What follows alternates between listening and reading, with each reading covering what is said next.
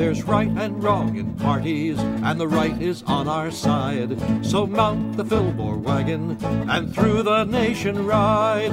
The Union is our wagon, the people are its springs, and every true American for Millard Fillmore sings. Wait for the wagon, the Millard Fillmore wagon. Wait for the wagon, and we'll all take a ride. Welcome to the Abridged Presidential Histories with Kenny Ryan, Episode 13 Millard Fillmore, the Know Nothing candidate. Looking back now, it's easy to see that in the 1850s, the United States was a dying country compromises over slavery that had always meant to just kick that can of controversy down the road were creaking and collapsing under their dead and rotten weight. The nation's two political parties, the Democrats and the Whigs, they were dying too, and for the same reason. When they'd been created, Democratic Party founder Martin Van Buren saw national parties as a way to control the national debate, to steer it away from slavery. But that premise had failed. Both parties would fracture along north south lines in the 1850s as their pro and anti slavery elements decided their differences were greater than their commonalities. The Whigs would die first, and when they did die, their last president, Millard Fillmore, would latch on to a bold and energetic new party, a party with powerful messaging that still resonates today, a party he thought could last 200 years and become the great future rival of the Democrats. And if you're thinking, yeah, it's time for the Republicans and their platform of opposition to slavery and equality for all, well, you've got another thing coming. Today we learn about the American Party, a party of anti immigrant, anti Catholic bigots who grew from a hate fueled secret society to almost take over the American experiment. And we'll learn about the one time president who thought they could make him president again Millard Fillmore.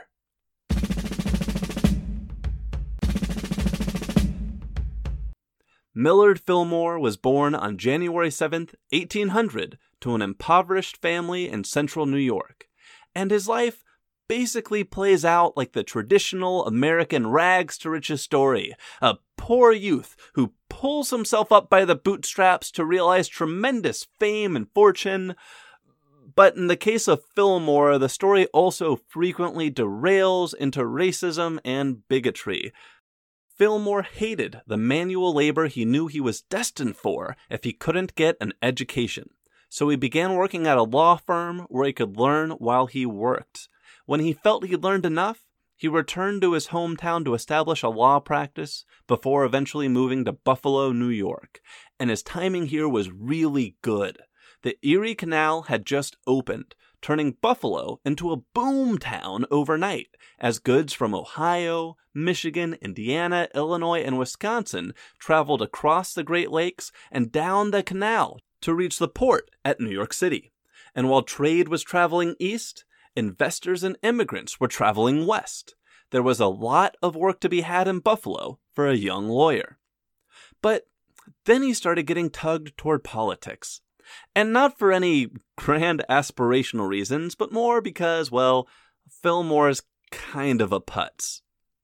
In 1827, when Fillmore was 27 years old, a group called the Anti Masonic Party was a growing force in New York state politics.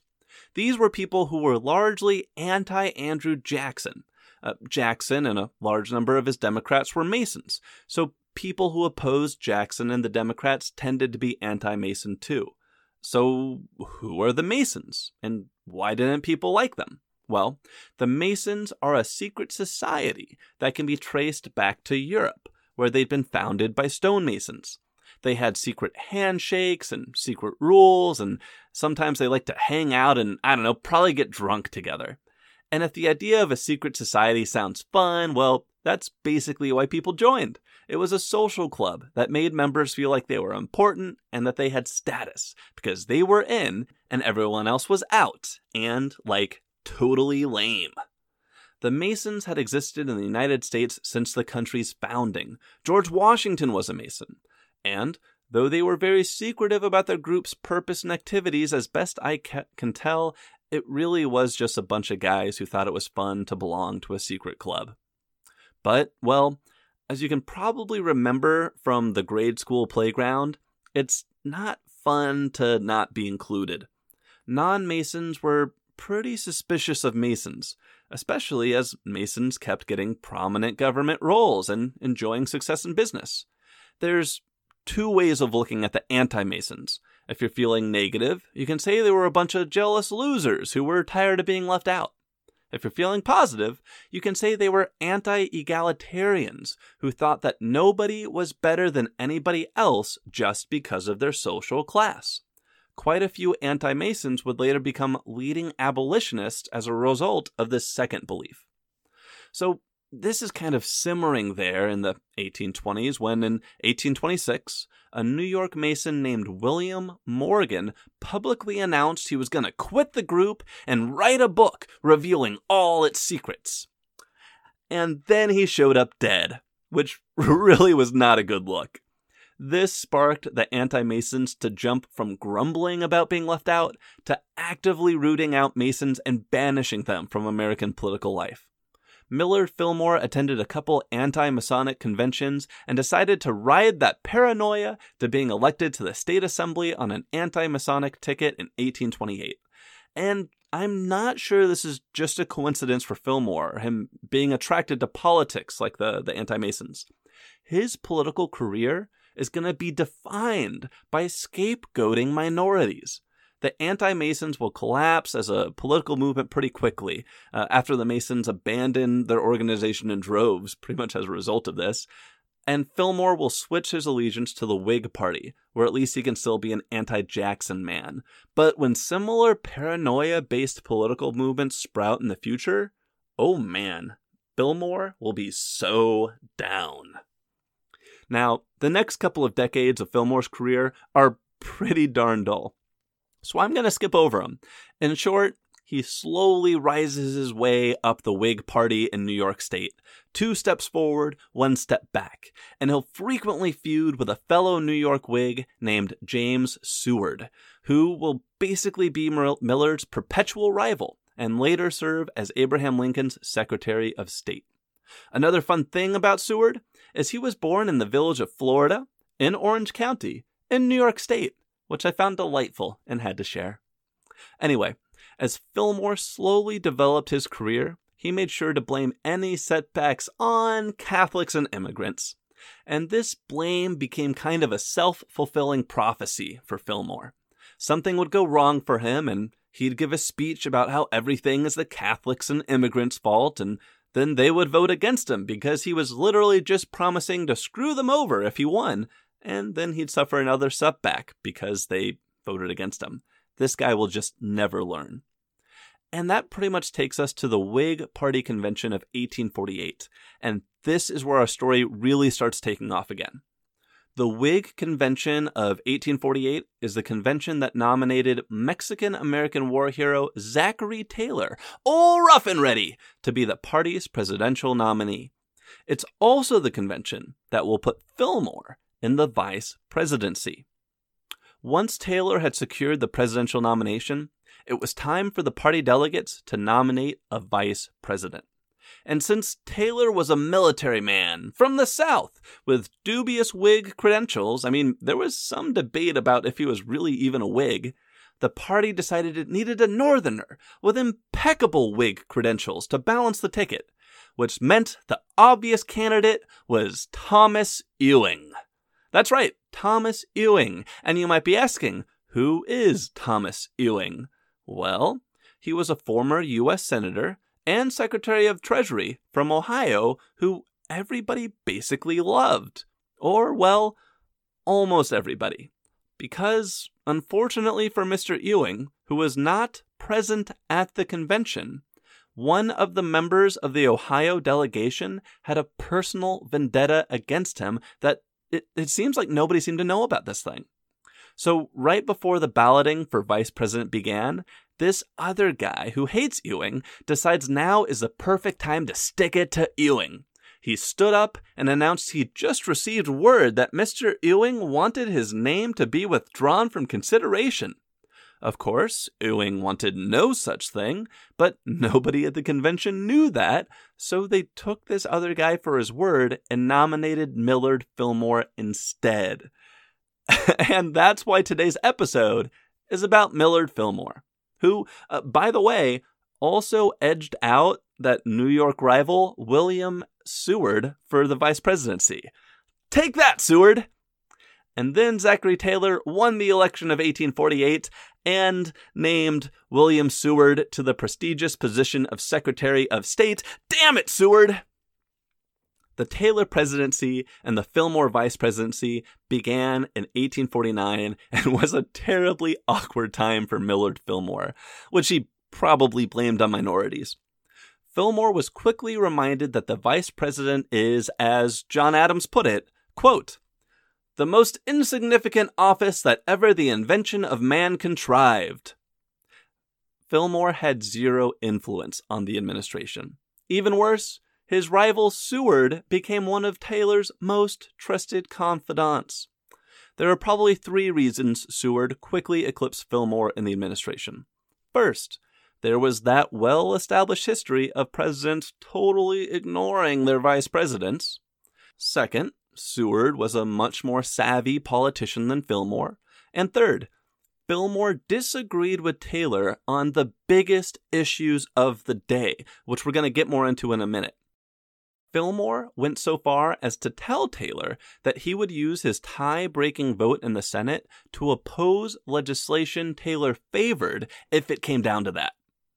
But it did not come down to that, because on July 4th, 1850, President Zachary Taylor had a snack of cherries with an iced glass of milk, drank a lot of probably tainted water from the good old DC sanitation system, got sick, and died five days later. And that means it's time for Millard Fillmore to step in as president.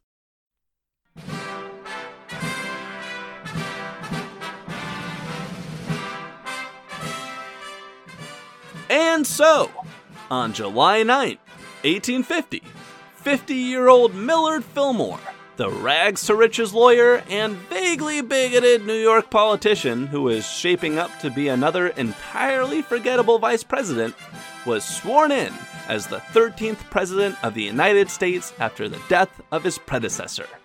But what did the world and the country look like when Fillmore became president? Let's look around.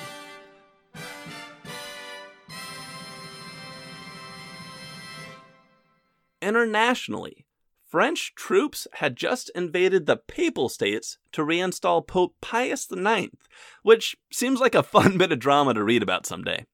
Um, a British guy named Joseph Swan had recently begun developing the light bulb, and uh, Louis Pasteur and Marie Laurent married in Europe. Uh, that last one's actually really important as this husband wife team of scientists will develop the principles of vaccination and pasteurization in the years to come. Domestically, the United States appeared on the verge of disunion. The U.S. had acquired all of modern California, Arizona, Nevada, New Mexico, and much of Colorado and Texas from Mexico in the Mexican American War just a couple years earlier, and then gold had been discovered in California just as the war was winding down. 100,000 Americans participated in a mass migration across the continent in search of that California gold. These so called 49ers soon clamored for a state government to bring order to the region and organized a hastily called convention that unanimously agreed the new state should be free of slavery because nobody, not even the settlers from the South, wanted to compete with slaves in the California gold mines. New Mexico was asking for a similar ban on slavery, and Southern politicians in Congress were livid. And Northern politicians did not want to give an inch, as anti slavery attitudes had solidified in the North.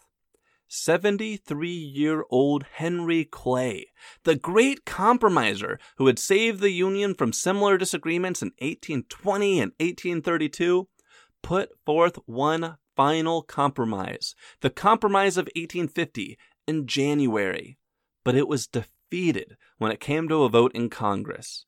And uh, I misspoke about this next bit in my previous episode when I said Congress went into recess after this. They stayed in session, but Clay did not stick around for the rest of it. Old and discouraged, the great compromiser gave up and went home right around the time of Taylor's death in July. So, in July 1850, the compromise is dead. Taylor is dead. Clay has given up and gone home. And delegates are gathering at a secessionist convention in the South to vote on disunion. It fell to Fillmore to save the day. And he totally didn't. On one of Fillmore's first days in office, Zachary Taylor's full cabinet, including Fillmore's old rival, William Seward, came to Fillmore with resignation letters in hand, and this was a formality. They all expected to be retained. But Fillmore shocked them by accepting their resignations and firing the whole lot on the spot, something no accidental president had done before or has done since, because it's stupid when Fillmore cut all those guys loose, he didn't have anyone in the wings ready to replace them. And when he started offering these jobs to other people, I mean, some of them said no. So in July and August of 1850, with Southern secessionists planning a convention to discuss disunion, the federal government was essentially adrift because Fillmore was still scrambling to build a cabinet. It was just him this sad and angry man, alone in the White House with nobody to help him. If the United States was going to be saved, it was going to have to be saved by somebody else. Enter Stephen A. Douglas. In 1850, Stephen Douglas was a first term senator from Illinois who was about to become the single most important man in 1850s American politics as a series of failed presidents would come and go. Douglas alone will attempt to pick up Henry Clay's mantle as the great compromiser and, less successfully, try to hold the country together. And it starts with the Compromise of 1850, a six plank effort to resolve the crisis and save the Union. With Clay out of the picture, and Fillmore still trying to build his cabinet, Douglas got to work during the summer of 1850 tinkering on Clay's compromise bill and looking for ways to get it passed. Ultimately, he decided the bill would be easier to pass as six separate bills for its six separate planks. Because while a majority couldn't be found for the six planks bound up together, each individual component could get just enough support to pass alone. Two months after Fillmore took office, September 1850, the compromise bills began passing in pairs and heading to Fillmore's desk, where the new president signed them all, an act his predecessor, Zachary Taylor, had vowed not to do. Which means it's time to dive back into the Compromise of 1850, what it was, and why it was supposed to save the Union.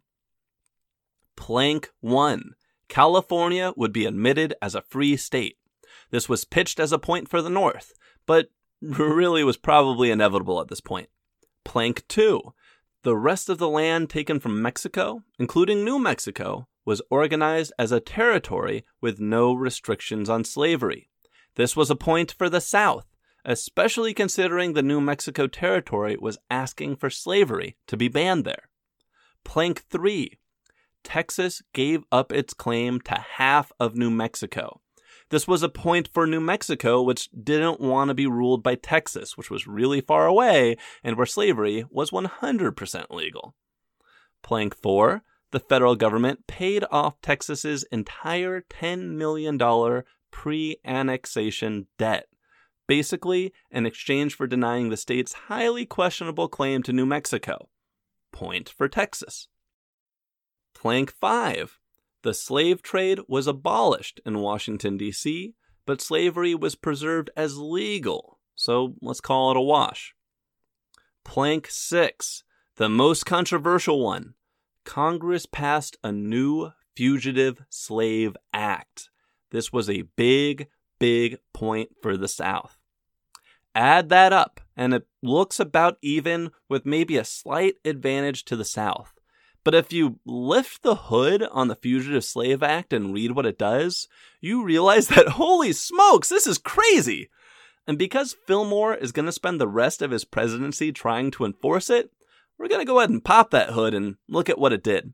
Are you ready? Because this stuff gets pretty nuts. The Fugitive Slave Act established commissioners in every county in the country who were empowered to hear fugitive slave cases and call up forces to catch runaway slaves whenever slave catchers showed up asking for assistance.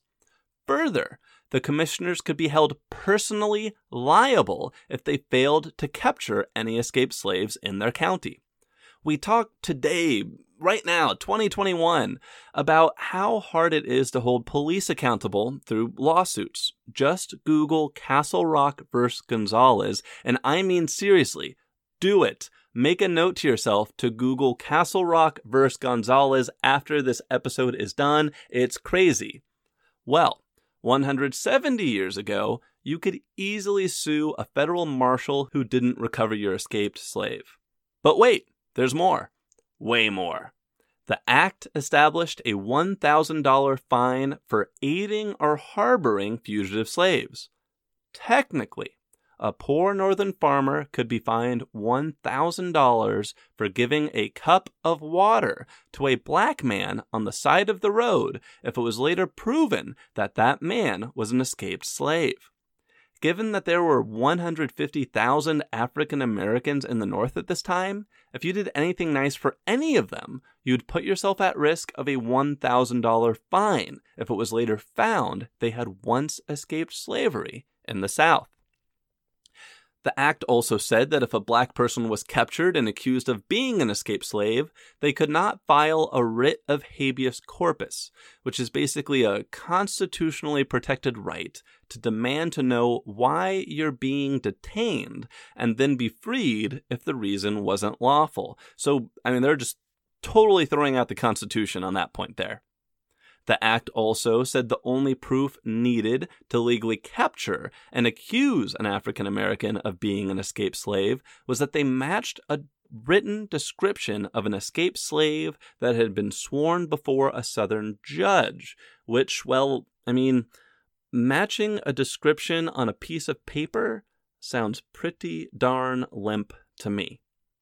The act also said that if a black person was captured and accused of being an escaped slave, they would be tried in front of a judge with no jury. The judge alone made the decision, and the accused person was not allowed to testify in their own defense. And that brings us to the last big point, and this truly takes the cake.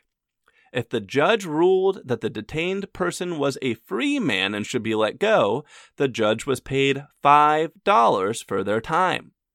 If the judge ruled the detained person was an escaped slave who had to be returned to the South, the judge was paid $10 for their time. As in, that's right, judges were paid twice as much if they sent accused African Americans down into slavery versus saying they were free. And I want you to keep this law in mind the next time anyone says the South's arguments over slavery were only about states' rights. Because this law, which the South had been demanding for years, directly violated Northern states' rights by forcing Northerners to help the South recover escaped slaves against the wishes of those Northern states. The South and really any politician, is only going to support states' rights when it benefits them in that specific moment. And they're going to demand the suspension of states' rights when it benefits anyone else or gets in their way. Anyway, this act did more than anything to radicalize the North against slavery and prime it to be willing to fight a civil war. And Millard Fillmore basically staked his whole presidency on the vigorous enforcement of this act. Stories quickly spread across the North of black men who had escaped slavery decades before being kidnapped, put before a judge, and deported back to the South before any friends or neighbors could come to their defense. Families were torn apart. Mothers and fathers were taken from their children. People were outraged, and acts of spontaneous disobedience began breaking out across the North in opposition. For example, in 1851, one of the first black men seized under the law was freed when the courthouse he was being held in was rushed by 30 men who seized him and smuggled him safely to Canada, which super pissed off Millard Fillmore. When an abolitionist convention was held in Syracuse, New York, Fillmore ordered one of the delegates who was an escaped slave to be captured under the law and sent south. After the man was detained, a mob of five thousand abolitionists surrounded the courthouse and demanded his release, an experience that only empowered the abolitionist to further acts of disobedience. In 1851, Fillmore demanded 41 men be put on trial for treason, the largest treason trial in American history, after they refused to join a commissioner's posse summoned to capture a slave under the law a defense lawyer quipped during the trial, quote, Did you hear? Three harmless, non resisting Quakers and eight and thirty wretched, miserable, penniless Negroes, armed with corn cutters, cobs, and a few muskets, and headed by a miller in a felt hat, without a coat, without arms, and mounted on a sorrel nag, levied war against the United States. Blessed be God that our Union has survived the shock. In short, the North's reaction to Fillmore's fanatical enforcement of the Fugitive Slave Act was basically well, if this is the hill you want to die on, be our guest. And all his support in the North was lost. Which begs the question why did Fillmore support a law that was so thoroughly hated in the region it applied to? In short, to appease the South. There's two ways we can look at this. One, he was trying to appease the South so it would support his re election. Two, he was trying to appease the South to prevent secession and civil war. If it was the second, it worked for a little bit. If it was the first, it didn't really work at all. A growing class of Southerners had been clamoring for secession since James Calhoun first prompted the nullification crisis in 1832, something we first talked about in episode 7 on Andrew Jackson. And even now, as Fillmore vigorously enforced the Fugitive Slave Act, these Southerners were still saying the North wasn't doing enough. They were furious about California being admitted as a free state and demanding further expansion of slavery into even more federal territory than what the Compromise of 1850 had offered. In short, they wanted the Compromise of 1820 nullified so slavery could expand into all the land of the former Louisiana Purchase. But, well, this was unreasonable. And it's not just me saying that. Even a majority of the South in 1851 thought this was unreasonable the Fugitive Slave Act had been a huge get for the South. These so called moderates said, let's stay in the Union and continue to fight this out politically. And a funny thing happened in the off year election of 1851. In Georgia, Alabama, and Mississippi, you saw a realignment of the old Whig and Democratic Party lines behind new pro secession or pro union candidates. The pro secession candidates were generally radical Democrats like Jefferson Davis, the future president of the Confederacy, while the pro union candidates were a mix of moderate Democrats and Whigs. In 1851, the pro union vote won big time, but I don't think it's the right interpretation to say the Compromise of 1850 had succeeded. I mean, sure, secession did not happen now. But like every compromise before, it just kicked that can down the road. And at this point, we are close to running out of road. So, like I said, if preventing disunion was Fillmore's goal in supporting the Fugitive Slave Act, then he bought like 10 more years. But if re election is what he hoped for, well, all he had managed to do was make sure that no Whig would ever be elected again. In the 1852 Whig convention, the South had Fillmore's back as he sought renomination for a second term in the presidency. But the North was dead set against him. Northerners were furious about the Fugitive Slave Act and would never support the man who put it in place. They wanted General Winfield Scott instead, Ol' Fuss and Feathers, the champion of the Mexican American War who had nearly won the party's nomination in 1840. Which was a problem. Because do you remember why he had not won the nomination in 1840? It's because the South had become convinced that Scott was too supportive of abolitionists. So, just as strongly as the North refused to accept Fillmore, the South refused to accept Scott. And there was a third candidate in the mix Fillmore's current Secretary of State, the 70 year old former Massachusetts Senator Daniel Webster, who had decided to run against the sitting president while still sitting in his cabinet, which is insane. All Webster did was siphon off just enough votes to keep Fillmore from ever getting the majority he needed to win the nomination. And so, these three candidates became trapped in a time loop as the convention voted again and again and again, but kept coming up with roughly the same results every time 130 ish delegates for Fillmore, 130 ish delegates for Scott, and 30 ish for Webster. Until finally, on the 53rd ballot, Scott got just enough delegates to win the Whig Party nomination. Hooray! But, well, the Southern Whigs never really did rally behind him.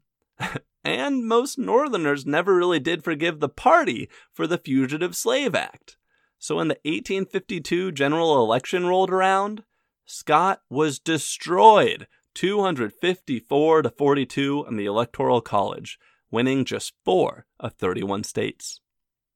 As is our custom, let's take a quick look around the country and the world to see how it changed during Fillmore's presidency. Domestically, we are hitting the peak era for the Underground Railroad, a secret network of safe houses that helped escaped slaves flee to the north. Harriet Tubman, who had escaped slavery in 1849, began her career as an Underground Railroad operative after the Fugitive Slave Act was passed. She made 13 trips to the South over the next 10 years, freeing more than 70 people.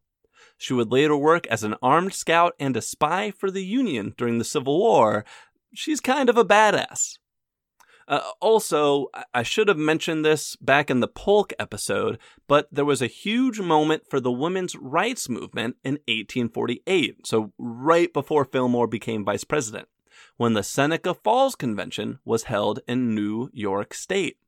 This is considered by some to be the start of the American women's rights movement, a movement that still to this day is fighting for equality between the sexes.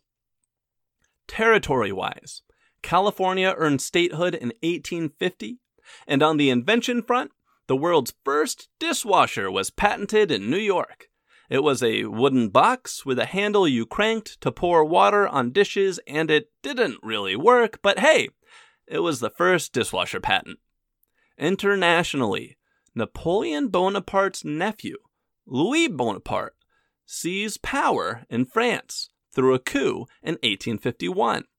He'll never come close to matching his uncle's ability in anything, but he will invade Mexico, set up a puppet government there, and support the Confederacy during the Civil War. So get ready for all that.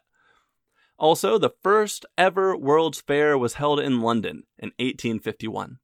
So, as Millard Fillmore left the White House, he basically left the Whig Party burning in ashes behind him.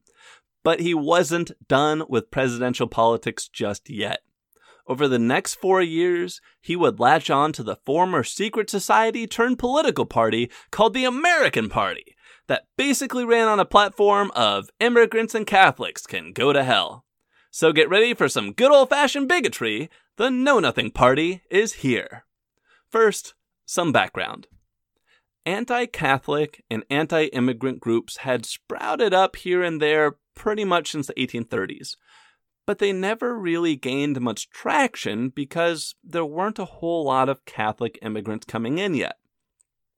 That changed in the 1840s when a potato famine and a wave of violent revolutions and counter revolutions swept Europe, turning a trickle of about 10 to 100,000 immigrants each year to a flood of 2.9 million.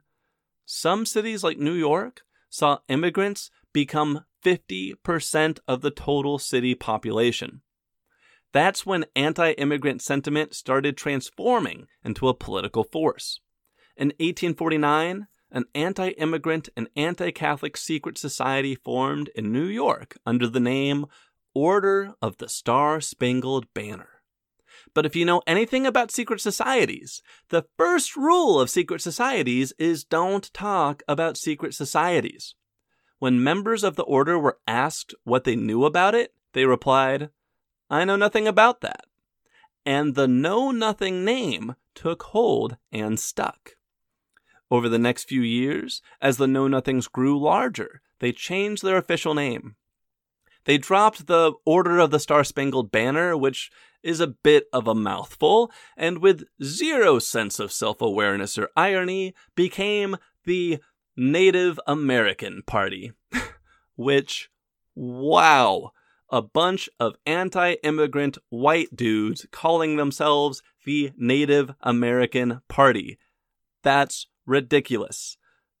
So they shortened their name to the American Party in 1852.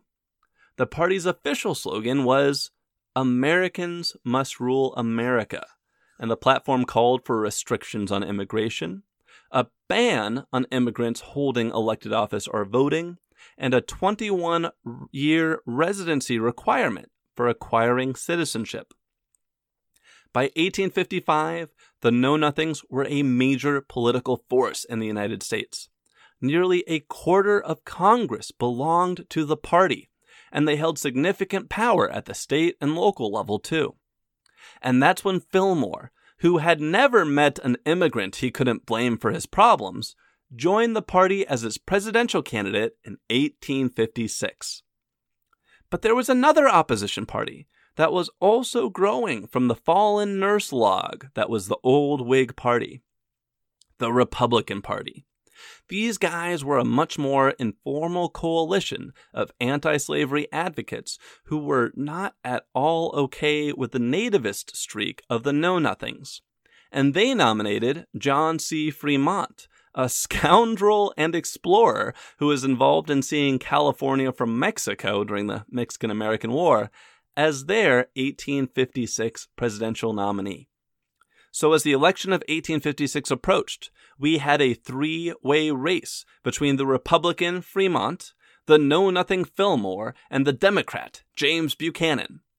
I don't think anyone thought the Know Nothings or Republicans would beat the Democrats yet, but everyone knew that this election would determine which upstart party would replace the Whigs as the Democrats' main rivals, possibly for the next 200 years and Fillmore wanted that future to belong to the Know Nothings. But, thankfully for American history, the Know Nothings ended up being destroyed by the one issue they tried to ignore slavery.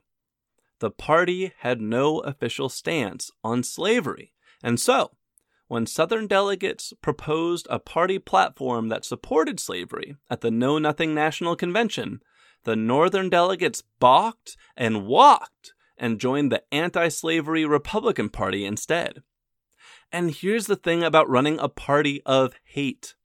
Yes, hate is a powerful motivator, but everyone you direct your hate against is going to be motivated as heck to vote against you. In addition to losing the abolitionist vote, the Know Nothings were never going to win the Catholic or immigrant votes. The final result in 1856 was 17 states and 1.8 million votes for the Democrat James Buchanan, 11 states and 1.3 million votes for the Republican John C. Fremont, and one state and 900,000 votes for the Know Nothing Fillmore.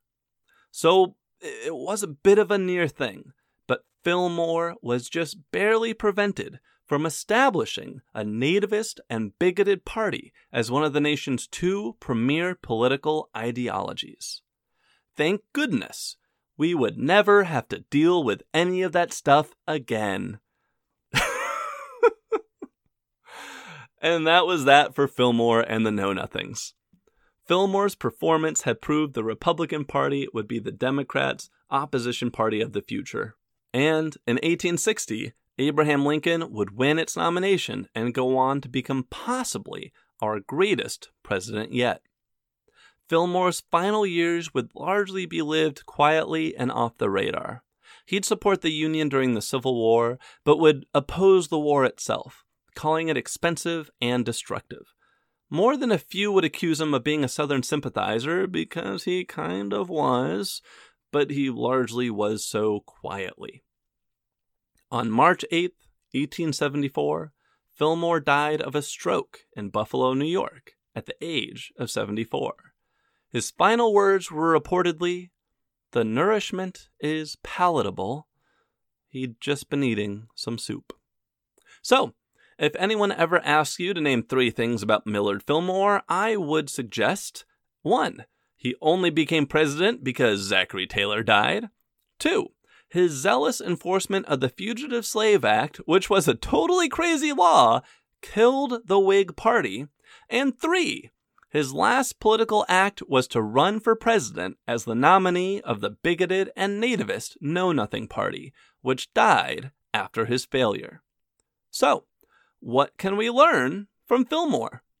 How about the power of hope over hate?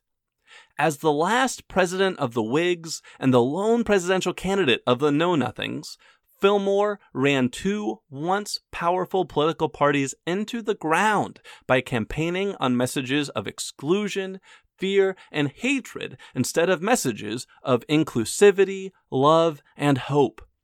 The party that ultimately rose from this period, the Republicans, would be led by a man who, in his first inaugural address, spoke of the better angels of our nature. It wasn't an easy struggle, but in 1850s America, hate lost and compassion won. And that, I hope, is the lesson we can draw from Millard Fillmore. Thank you for listening to today's episode of Abridged Presidential Histories. If you enjoyed it, please tell a friend about the show, then subscribe and leave a five star review on your podcast listening platform of choice. It's always good to hear you're enjoying the show. You can also follow the show on Facebook at Abridged Presidential Histories or on Twitter at APH Podcast. If you would like to support the show, you can look it up on Patreon or go directly to www.patreon.com slash abridged presidential histories.